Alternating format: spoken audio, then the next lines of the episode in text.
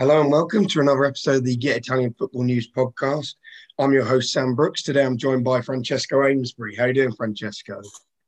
Buongiorno, Sam. I'm okay. I'm okay. Looking forward to the final. Yeah, should be a great final. Um, uh, of course, we're going to start off. Uh, at, at, once again, guys, you can hear my voice is still in bits, but uh, but we're going to give it a crack. Um, we're going to start off by looking back at the semi-finals. Uh, of course, first up was Italy Spain. Um, really tightly fought game, Francesco. Um, I actually put out after the game that I thought the best team of the tournament had made the final, but the best team on the night had been knocked out. Is that a fair assessment, do you think? I think that is probably fair, yes. I think I've heard a few people say similar sorts of things. And yeah, I, I was really impressed with Spain. Um, definitely their best performance of the tournament. I think uh, I I thought that Luis Enrique, you know, got it almost exactly right. I know they didn't go through, but he caused all sorts of problems with the formation he put out by playing a false nine. I, I thought that Dani Olmo was a player who I'd not seen play that much. Was he caused so many problems to Italy? But but all of the Spanish team did. They kept the ball so well, and um, yeah, he, it was you have to say that they were unfortunate. They probably deserved a little bit more uh, based on the game against Italy. Um, you know, if you look at the whole tournament, they probably weren't haven't been as good as the Italians so far. But I think overall, you're probably right in what you say. Yeah, it seemed, it seemed that Spain's midfield gave uh, Italy a lot of problems, didn't it? Particularly Pedri, who you know didn't misplace a pass in the first ninety minutes. It was it was quite an exceptional performance from him. Um, could could Mancini have done anything different, or was Spain just really good on the night? Maybe even surprised Italy a bit with how good they are, because as you said, they've been pretty inconsistent throughout the tournament. I think, yeah, I think you're right. Surprised is the right word. I don't. Th- I thought Mancini. I think Mancini was was hoping and possibly expecting for it to be a much more even game in terms of uh, possession of the ball. I thought he thought that in terms of uh, just having the ball, Italy would, would be able to match Spain. Which uh, you know, if you look at the, the games in the tournament so far, you can understand where he was coming from. I think that that Luis Enrique playing a false nine, playing Daniel Olmo in that position was a masterstroke because it meant that Spain always had an extra man in midfield. Um, it also meant that I, I, I can't remember seeing Bonucci and Chiellini you know, being so confused by something because they didn't know whether to step out or just to stay back, um, especially in the first half. I think they sorted out a little bit more later in the game. But in, in the first half, Spain were completely dominant in terms of possession, and, and it caused a lot of confusion to the Italians who just weren't able to get to the ball. In terms of what Mancini could have done differently, I mean, I don't know. I don't know what I would have done myself. Um, I think you have to give him some credit in that. In the end, he made he made the changes to bring on some more kind of physical players. You know, Pessina uh, and Locatelli, and I think once that happened, then Italy did look more solid, and Spain were a little bit less dominant in terms of possession. So yeah, I'm not really sure what else he could have done kind of in the early phases of the game. And I don't, I, because I don't think anyone was expecting to Spain to come out and play that well and, and play that way. Yeah, I think uh, someone who really stood out for Italy again though was, was Federico Chiesa. Um, he seems to become this guy who, who really scores important goals. We saw that in the tournament. We saw that for Juventus, of course, during the season in the Coppa Italia final as well. Do you think that you know, looking ahead to the final, he's the player that Italy are going to look to to you know really unlock the England defence because you know we're, seeing two of the best defences in the tournament coming up against each other. It may only come down to one goal. Do you think he's the guy that Italy are going to look to? Um, I expect Chiesa to start, but I mean, if it was up to me, uh, I'm still in two minds about whether he should. Not not because of anything he's done. I think he's been excellent, but I I think that when you're playing against a team like England, who are, are similar in ways to Belgium in, in terms of their athleticism, I think England definitely have the edge over Italy in terms of, her, of their athletic qualities. And so maybe somewhere that Italy can have an edge is, is keeping the ball a little bit better, playing, you know, moving the ball quickly in midfield. And I'd say that in that kind of context, um, it's probably Berardi who has the skills to do that more than Chiesa. And the other thing I'd say about Berardi is he covers a little bit more, um, or, or, certainly in this tournament, he one of the things that stood out is how well he tracked back the opponent's fullback. Now, I think England's one of one of England's most dangerous players tomorrow is probably going to be Luke Shaw. I think he's had a great tournament and coming running from deep, I think that could cause Italy problems. So maybe having a, a wide player who's going to do a you know who's going to make sure he does his kind of defensive duty uh, could be a good thing. Certainly start the game off, and then later on in the game, once players are tired, Chiesa has you know we he has those attributes. He has that explosive speed where he can cause a lot of problems. So yeah, I expect him to start, but um, you know I I wouldn't be too surprised or even disappointed if if he did go with if Mancini did go with Berardi tomorrow. Yeah, Berardi looked uh, quite effective off the bench the other day against Spain as well. Um, just just looking um, at, at, Spain's equaliser, of course, they equalised through Morata, uh, who came off the bench. What did you make of Morata's performance? It was a bit of a weird one, hey, because he scored the goal. He then did one of the worst pieces of play of the tournament I've seen, where he just dribbled the ball out of play. I don't know what happened there. He seemed to forget how long the pitch was. And then, of course, he missed a decisive penalty. So it's a bit odd to make out how well he actually played in that game and in the whole tournament. I, I actually think Morata was really good against Italy. I, I, I remember the you know the piece of play that you're referring to, and I you know I think that kind of thing happens. But overall, his play was excellent. I think he reacted extremely well to being left out, and uh, the goal he scored was also really good. I think um, and and you saw we saw all of his qualities. You're, you're right. Morata's a bit hit and miss, isn't it? Isn't he? We we see him in Serie A, and sometimes he looks like he's one of the best strikers in the world, and other times it looks like he doesn't really know what he's doing. And he has so much to offer because he's such a big physical presence. He is really fast, and uh, you know he can finish as well. The finish was excellent for his goal. I mean, in a penalty shootout, even the best players in the world, you know, as an Italian, I, I remember Roberto Baggio kicking the ball five meters over the goal in 1994, and everyone's missed penalties in penalty shootouts, and you know, you can't really hold that against him too much. I, I actually think he had a really good game, and yeah, if he can replicate that form for Juve next season, you know, he's he's going to do well. Yeah, so something I'm always interested in, and this gets debated quite a bit between fans, is is body language of footballers, and I feel it's sometimes quite easier to root for a footballer if you can see how much it means to them. I, I, you know, I don't want to jump on the bandwagon too much with Morata, but it just sometimes looks like he doesn't want to be there. And when he strode up to take that penalty, I never had confidence he was going to score it. Is is that how you felt as well? Um, well, that's what I was hoping that was going to happen, Sam. uh, but uh, but I uh, yeah, I mean, I guess in a way though, I don't mind the fact that having already missed a penalty in this tournament, he's he's shown the courage to to do it. Um, and you know, obviously his teammates or and his manager, whoever's making those decisions of who takes penalties, believed in him. So yeah, I haven't got really got a problem with that. And in terms of the body language as well, I, I kind of see where you're coming from, but I also think you know he's he's received some really pretty heavy kind of criticism. Yeah, yeah. I think kind of unfairly so. All in all, I, I you know I think he's he's maybe not had the best tournament ever, but he has scored a couple of great goals. He scored important goals. Um, and I, I, think he's been okay and, and harshly criticised. So yeah, I, I'd, I'd say it's been a it's been a, solid tournament from Morata. One other thing I wanted to um, actually, there's a couple of things. We'll, we'll, touch on one thing first. What did you make of the whole um, Chiellini Jordi Alba thing uh, over the penalties? Uh, from what I understand, they did one toss for choice of ends. They did one toss for who takes penalties. I always I find that a bit weird anyway because I think if you win both tosses, that's a major advantage. So I think that's a bit strange anyway. But then you know, Chiellini sort of I don't know. It was like an older brother bullying a younger brother sort of thing. What did you make of the yeah. whole situation?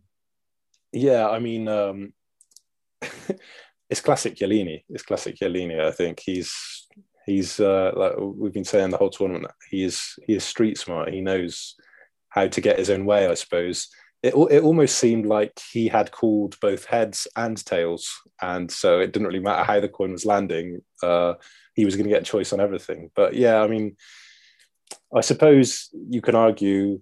Uh, I certainly, in hindsight, uh, enjoyed the fact that he did it. You know, it's, it's, a positive thing that your captain is is kind of looking out for the team in a way. So yeah, it, it is. Um, yeah, I enjoyed it in a way. Um, yeah, it was good. Just one other thing I wanted to talk about, and this is actually a little bit something I wanted to get off my chest um, from the game. I d- it just really wound me up. Added time from the referee. Um, you know, I there were twice twice he blew up right on you know the end of the half when Spain was sort of breaking. So I, I, I, maybe felt a little bit sorry for them, but I understand it. But then in the second period of extra time, he blew up bang on 120, despite there being two substitutions and Eric Garcia going down for over a minute with cramp. Can you please try and explain to me what the hell all that is about? Because I found it ridiculous, and I'm like, where are you rushing off to? Do you do you need to get home quickly or something? This is um, this is something I have a real issue with the the time wasting that happens and the way that time is added on. Uh, to the point that I think it is something that you know the the footballing authorities need to look at. Um, I, I there's just too much time in matches, not not just in in this Euros, but all the time that is wasted by players and then not added on at the end. And it's it, it never seems to make sense. Uh, so yeah, I I agree with you that it's something that that I think UEFA and FIFA need to look at yeah, I mean, obviously we were talking about time wasting in the in after the Belgium Italy game, and you know, were Italy a little bit a, a, little bit guilty of that? Um, I mean, this was nothing to do with them. This is just the referee deciding how much time to add on. Um, but particularly that second period of extra time, I thought that was absolute madness. So I, I was stunned when he blew up on the whistle. That that's a bugbear of mine. So I, I had to get it off my chest. Um, thanks for listening, everyone. Um, and then we're going to talk about the second semi final because, of course, Italy are going to be playing England, who beat Denmark 2 1 after extra time. Um, some contentious refereeing moments in this one. Let, let's start with Denmark's first goal because to me, it looked like quite a soft free kick given in the first place. You see those jostling happening from set pieces anyway. And then there's been this thing about should the free kick have been allowed to stand because the Danish wall shifted across before the free kick was taken. I don't know if you've seen all this. What what did you make of that? I mean, it, it would take a very bold referee, I guess, to say, sorry, Damsgaard, you've just put one in the top corner from 25 yards, but your wall wasn't correct. So that's not going to count. What, what, what did you make of it? Just just before, just, just one more thing on the Italy game before we move on to England Denmark. sure. um, I, I, just wanted to mention Di Lorenzo. I think for me, yeah. he was the best player against Spain. And um, coming into this tournament, uh, I, I wouldn't have had him in my starting 11. He wasn't in the starting 11.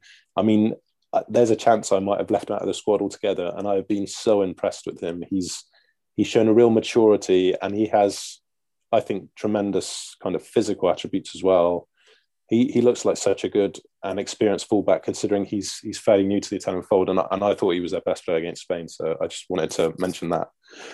Um, in regards to the to the Danish goal, I think I think you've already said it would probably be quite harsh for it to have been ruled out. Um, and yeah, I mean, goals for, those reasons are hardly ever ruled out. The free kick as well, uh, into you know the initial foul. We we see them given all the time. You know, it's not necessarily a free kick that should be given, but it happens. So I, I, I don't think at the time I didn't really think anything of it. It all looked okay to me. Um, I suppose there the, the points you make, you know, on another on another time they, they might have ruled the goal out, but um, at the time it didn't really occur to me that there was an issue. So I'd probably say it was it was okay that it stood. Yeah, as I said, it would have been a very bold call from the referee to stop Damsgaard's celebration and say no, it doesn't count. Um, obviously, I think the bigger contentious issue was um, the the winning penalty. Well, of course, England missed the penalty, but then scored the rebound. Um, Sterling going down in the box. Um, there are a couple of things with this. I think first of all, there was another ball on the pitch. From my perspective, I didn't think it played a part, to be honest. I don't think the defender was getting confused as to which ball he was chasing. So I didn't have a problem with that part. Then, of course, there's the contention of did Sterling go to ground too easy? You know, which part are we looking at? Are we looking at the little lock, knock on his knee or the bump into him just afterwards? But what did you think? Did you think it was a penalty? Did you think it was an outright dive? Is it somewhere in the middle where there's a bit of contact but not enough for a penalty? What What did you think? I think when it ha- when it happened, I hadn't even noticed the other ball. So I think the point you make is is fine. I mean, I, to the letter of the law, they should. I guess they should have stopped play, but I don't think you know anyone was confused by having that second ball near the corner flag there. Um, and when when he went down in the box, I thought that is a penalty. Seeing it in real time, so I can understand why the referee gave it. With VAR, um, I don't really understand how he's come to that conclusion. It didn't seem like he took too much time to to look at it. Um, and yeah, right, it's unclear as to whether he's giving it for the for kind of Maehle's foot going near uh, Sterling's shin, and if they've seen a contact there, or if if it's I don't know who the other Danish player was, but if it's the nudge that he kind of gets from behind. But I don't think either contacts, you know, are a penalty. And I suppose I was a little surprised that VAR didn't overrule it. Um, but you know, we we've it's it's not I, I, you know it's not the worst decision we've seen by VAR this year. So yeah, it, it probably shouldn't have been a penalty. I think. Yeah, I think um I was thinking I was trying to put percentage on it. I was thinking probably eight times out of ten that isn't given. Um, but I think it's with these VAR thresholds, and I, I, thought similar about the Belgian penalty given in the Italy game, where I thought if that wasn't given on the field, I don't think VAR would have overruled. And I think with this one, again, if it hadn't been given on the field, I don't think VAR would have said that's a definite penalty. But having looked at it again, and there does seem to be slight contact. Again, if that's enough to be a penalty, that's debatable. Um, you know, maybe VAR decided there isn't enough in this for us to say you've got this completely wrong and to overrule. Do, do you think that's probably a fair assessment? I'm guessing that what they that's what they were thinking. Yeah, um, I think with the Belgian penalty, there I mean, um, Di Lorenzo does. There's more of a contact. He is, yeah. You know, he he does lean into him. Um, but you're probably right that if neither are given on the pitch, then then VAR aren't going to intervene and say you should be looking at this and giving a penalty. Yeah, um, we're going to move on from the, from the controversy, um, and I just want your opinion on the game. It, it seemed, from my perspective, it was a very, you know, quite tightly fought first hour, and then England just started to slowly seize control. You know, I don't think Denmark really had much had a shot on goal really after the hour mark, and it, it just seemed that England was slowly building momentum, and, and in the end deserved the win. Is that how you saw it? Yeah, definitely. I mean, we've just spoken about the penalty, whether it was was or wasn't, but I think at that point in the game, England deserved to score. Um, I thought they had a really kind of good second half of the second half, and in extra time as well, they were pretty dominant. Um, I think at the beginning of the game, Denmark started well, but possibly also England were a little bit nervous. I don't know. I, I, might be getting that wrong. It's, it's hard to know. But but the Danes started really well, and you're right. For kind of an hour, that it was it was pretty close. I still think probably England edged it. I also think that you really saw the strength and depth of the English squad compared to the Danish squad. So, um, you know, England brought on uh, Aston Villa's best player, and they brought on Atletico Madrid's right back, and they they brought on all these Premier League stars, and and Denmark had to bring on, you know, at some point they brought on a couple of players who'd just been playing in the Championship. I know they got promoted with Brentford this year, but and and you know, don't get me wrong, that's still a very high high quality level of football, but um, compared to the kind of strength and depth that England had, it's not the same. And I think once the Danes got tired and had to make those substitutions, the quality that England were bringing on probably did make the difference a little bit yeah, it, it did seem that, you know, as you say, England were able to bring on the likes of Grealish and Foden and, and Henderson for, mid, for experience in the middle of the park. So that did, did seem to make quite a difference. Um, so in, in a sec, we're going to look ahead to, to the Italy-England game. But of course, we have to, you know, look back on Denmark's tournament and what a, you know, amazing tournament it's been for them making the semi-finals after how the tournament started. A couple of defeats plus of course the the christian eriksen incident. Um, just sum up how how well you feel they've done it. And it, it's a really good side they've got there isn't it? Yeah I, i'm surprised by how good they are to be honest with you. I think before the tournament, a few people had kind of earmarked them as as dark horses, um, but I wasn't expecting them to be this good. And you're right, especially after what happened in the first game. And not just that, especially after losing their first two games to get to the semi final and really give England a good game. And this is a good England team to give them a good game and, and be very close to, you know, getting to a penalty shootout. Um, I think they've done really, really well. And um, it's a sh- it's a shame, you know, we're all thinking that, uh, that Eriksen, you know, we didn't see him kind of in the last stage of the tournament because you know he possibly would have given them something extra and maybe help them get even further. Who knows? Yeah, quite quite possibly. Um, I, I think Christian Eriksen might be coming to the final on Sunday. Actually, I might have read that. Um, I, I yeah, that'd be lovely. Uh, we'll, we'll see if it, if he is there. Um, but now we'll, we'll, look ahead to that final. It's going to be Italy, England. I think quite a few people are quite happy that that's the final. It's going to be some occasion at Wembley. Um, looking at the Italy team, you, you were saying that you thought Chiesa would start. So does that mean you think Mancini will go with an unchanged lineup, or are there any you know small tinkerings that he might be thinking about? I think he is going to go with the same team. I think there are a couple of things that I've heard this week, not not from the Italy camp, but kind of people suggesting alternatives. So it's been a few question marks about Immobile's form in the last couple of games. I actually think he's he's done okay. There were a couple of moments when it was a bit frustrating against Spain where he wasn't holding the ball up. But um, I do expect him to start, and I expect uh, I expect all of the players who started against Spain to start against England. The only question marks, I suppose, are Berardi if he comes back in just to change things up. But we've already said how, how well Chiesa has been doing. And the other thing I've heard, which I think is actually quite a good idea, and I, I don't think this is going to happen, but is that Italy um, kind of do a similar thing to what Spain did in the semi final and play with a false nine. So they take Immobile out and play someone like Bernardeschi, for example, as centre forward. Um, like Bernardeschi's not had the best season, but Mancini has a lot of faith in him and his one of his best performances for Italy and possibly of his entire career for me was when he actually played centre forward for them against Poland in a, a, Nations League game a couple of years ago.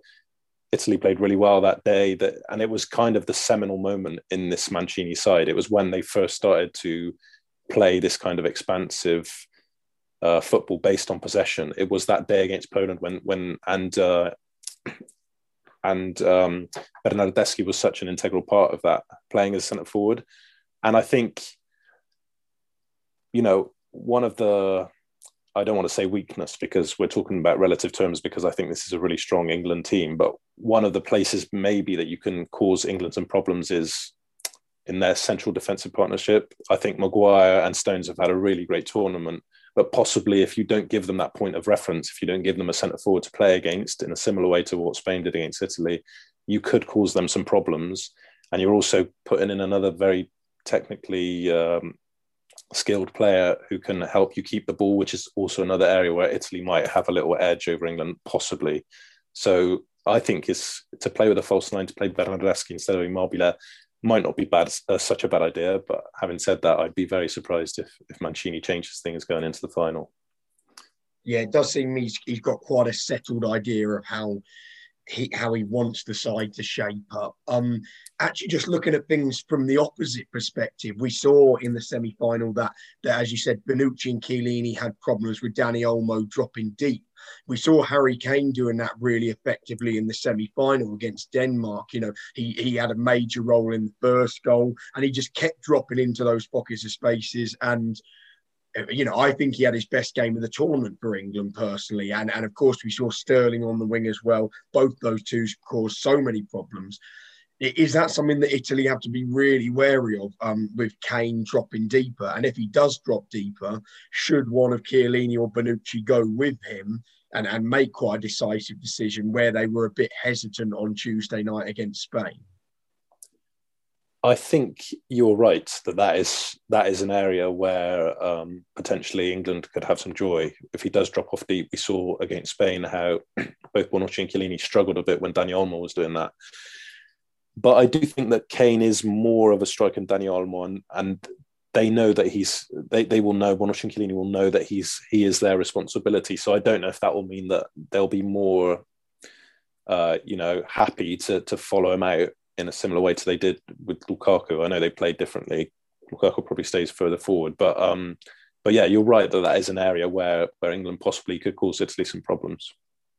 Yeah, I think that that battle between Kane and Benu, uh, Kane and Chiellini. Sorry, I think people are really looking forward to that. Um, I don't know if you remember the Chiellini quote after Juventus knocked out Tottenham a few years back in the Champions League, where he said that, that you know this is the history of Tottenham. Um, I wonder, uh, you know, in terms of oh, they they seem to choke at the last minute and stuff.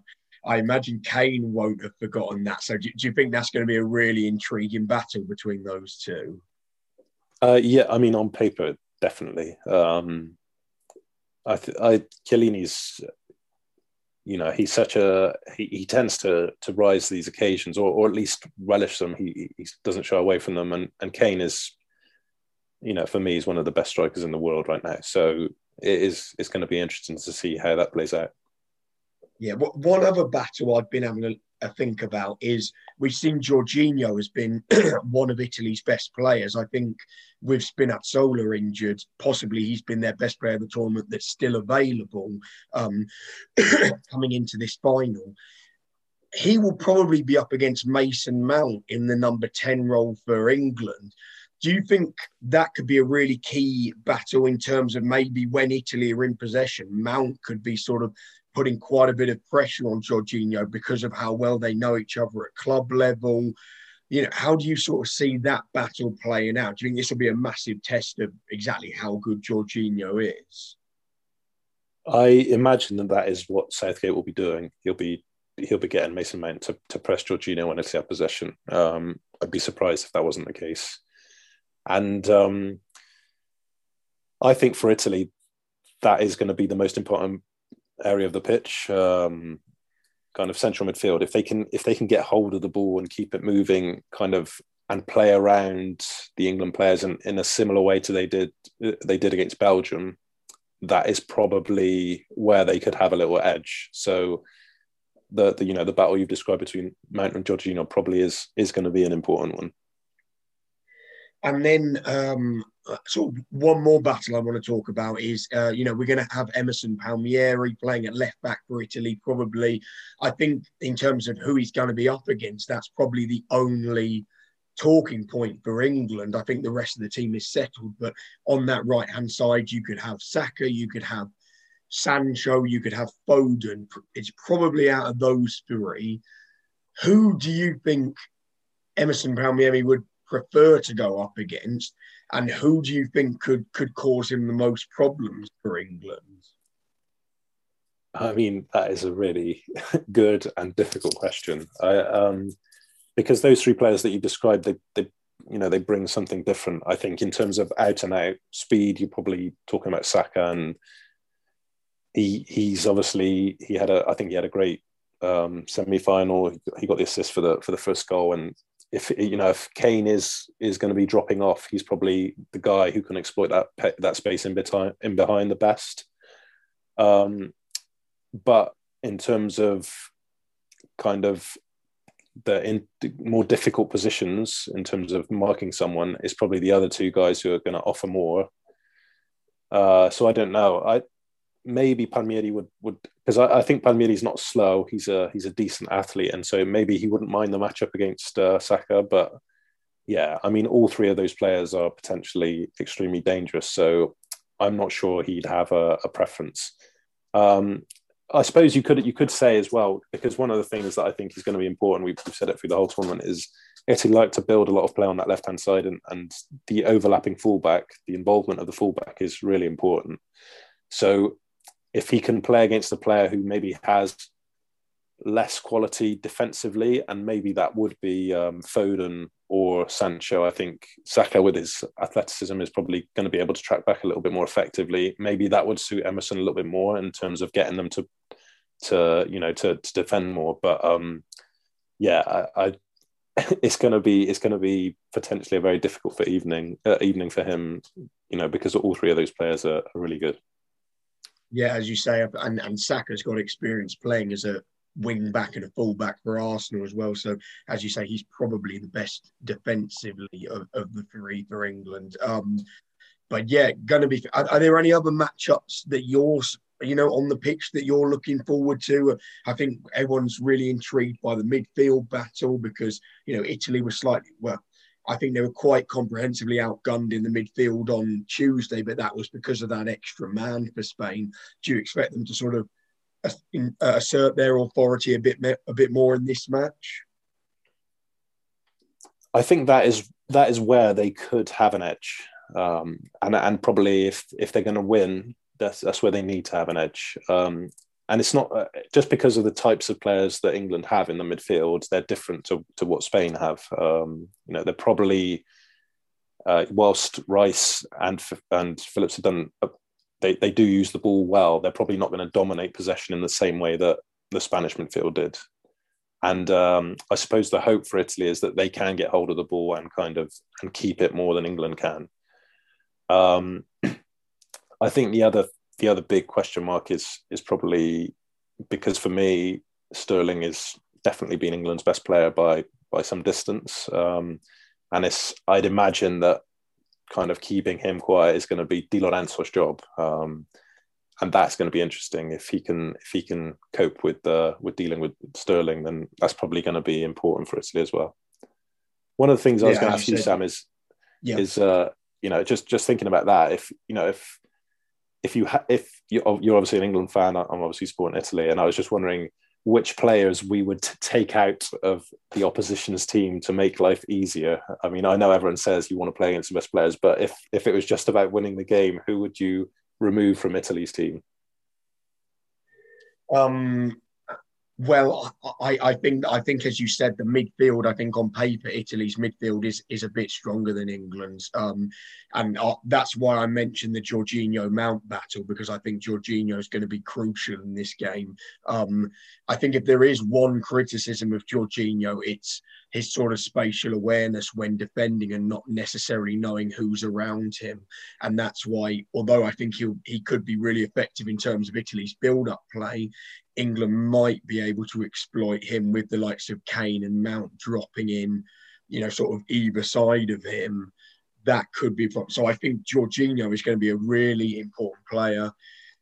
Kane up against Bonucci and Chiellini is, is a mouthwatering prospect. Um, I think Chiellini is so important to this Italy team. Um, and I, I, think just the first sort of couple of battles between Kane and Chiellini will give us a good idea of how that's going to go. Um, and and then I think Italy's wide players, Chiesa and Insigne. I think I'm I'm still expecting more from Insigne. I think he's only really had one good game this tournament against Belgium, with moments in other games, but I'm still expecting a bit more. So that's something to worry about from an England perspective that he could produce that moment in the final. And then you have Chiesa, who is a bit of, um, you know, he just brings sort of raw pace. He has no fearlessness, keeps running at his man all, all evening. Um, and, and that could could be a problem for England. So, yeah, I think Italy can cause England problems all over the pitch. Um, I'm interested to see how Pickford looks in this game because having had a really strong start to the tournament, he under the radar. He didn't do great against Ukraine, and he definitely didn't do great against Denmark. So that is a slight worry for England. Yeah, yeah, like, uh, yeah. I think, and if so, if you had to take one player away, one player away, um, Jorginho probably. Yeah. Okay. Probably yeah, Jorginho. I can see. I can see why you might come to that conclusion. I think for England, um, I, I, think I've already said it. Basically, Sterling has been so good, and he seems so confident. Uh, and I think in all of their games, really, he seems to be the one that's that's making things happen. So he'd probably be the obvious choice. The other ones for me are the fullbacks. I think that Kyle Walker is probably England's best defender. I think he's a very complete player, and the fact that he is also defending that that right hand side for England, the left hand side for Italy, which is where a lot of Italy's attacks build up. I think he's going to be important, and you know he'd be one one on my list to take away. And I think Luke Shaw, as I said already, has had a great tournament and run it overlapping runs from deep potentially could cause Italy some problems. So those would be the kind of three. But but like you say, there's I, I think this is a really good England pitch. So yeah, there's going to be a lot of interesting battles and a lot of places I think where where you know Italy are going to have to be careful. Yeah, I think the thing with Sterling is that confidence is such an important thing for him. I think I think when you watch him and you can see that he's not in great form and he's low on confidence, it can quite often look like he's he's not going to beat his man at all in this tournament with him so high on confidence, it seems like he's always going to beat his man. So it's a, it's a massive turnaround. Um, I think Walker actually plays quite a similar role to Di Lorenzo in, in in their respective teams in terms of tucking into a sort of back three to allow the fullback to push on and and relying on his pace to cover the two centre backs if there's a ball that goes over the top. We saw that a couple of times in the Denmark game. So so as you said, that that will be really interesting to see um, him sort of match up against Insigne. Um, but yeah, I think just finishing up then, looking ahead to the final, would you say England are slight favourites because of the home advantage? Um, I think yeah, you are probably right. They are slight favourites, and home advantages for England, at least, it seems to be a big deal. If you if you look at when they've done really well in tournaments, their best performances have always been when they've been at home. Um, but I do think it's a a very difficult game to call. I think you know in, in your head there are many ways it could play out, but um, and and that would be in both in both directions. So I think it's a it's pretty much a 50-50 game. I think it will probably be whoever plays best on the night. But as you say, the home advantage could be important for England. So yeah, probably just slight favourites. And and so how are you feeling going going into this game? Um, I know that you know sort of the, the Belgium game. Uh, you sort of mentioned this how you thought that was a better matchup for Italy than Spain, and you think that England are, are, closer to Belgium than Spain. Is that how you see it? So maybe th- this isn't the worst matchup for Italy. Is that fair to say? I think, yeah, you're probably right. In terms of matchup, I think that playing against England is probably easier than Spain on paper. You don't know how, how these things are going to uh, going to pan out, but I I doubt that England will dominate the ball as much as they did against Spain, just because they don't play that way. They're a bit more direct and but having said that, I think there's a strong argument to say for both of these sides that this is going to be their toughest, the, the, the toughest opponent that they've played so far. I don't know if you agree, Sam, but I'd, I'd say that right now, England's probably his toughest game so far has been against Germany, in which they did very well in, but it was quite an even game. Um, I'd say that this Italy side is probably a little bit better than the current German side. And yeah, you know, Italy have played Spain and and Belgium. You'd probably say that right now this England team is is probably a little bit better than those two sides. So yeah, it's going to be the toughest test probably so far for both of the sides in the tournament. And um, but yeah, in terms of matchup, I think that at least on paper, in theory, it might be easier for Italy to play the kind of football that they'd like to play, which which turned out to be very difficult against Spain yeah, I think uh, as as you say, this will be England's toughest game. I think. I think Italy are, um, you know, certainly over the last couple of years have shown they're currently a better to- a, a, better side than Germany. Um, I don't think there's much in it between Germany and, and Denmark, to be honest. I think they're both quite a similar level right now. Um, but yeah, Italy, Italy is another step up from that. Um, so I, I, know you hate predictions. Um, are, are, are, you sort of thinking this could go to extra time and even penalties? Is it fair to ask you that? Um, I mean, I don't. Even, I I hope it doesn't because I don't think I could cope with it, Sam. Uh, the, the, I mean, the game to Spain, it was it was basically just three hours of torture. Oh, horrible way to spend an evening. It was okay in the end, but only in the end. I mean, it was such a high quality game, though. Um, you know, I, I wanted Italy to win, but of course I was a little more neutral than being like an outright Italy fan, I suppose. And from that perspective, I, I got to really enjoy, you know, just how high quality the standard of play was. Um, but yeah, it's going to be a fascinating one. I won't ask you for a prediction because I know that's torture for you. Um, enjoy the game on Sunday, and we will do a review of the final if, if we're up to it. Um, in the in the sort of few days afterwards. So so enjoy the game Sunday. Everyone that goes to you as well. Ha- hope everyone really enjoys the game and thank you for listening. And we'll speak to you soon. Bye bye.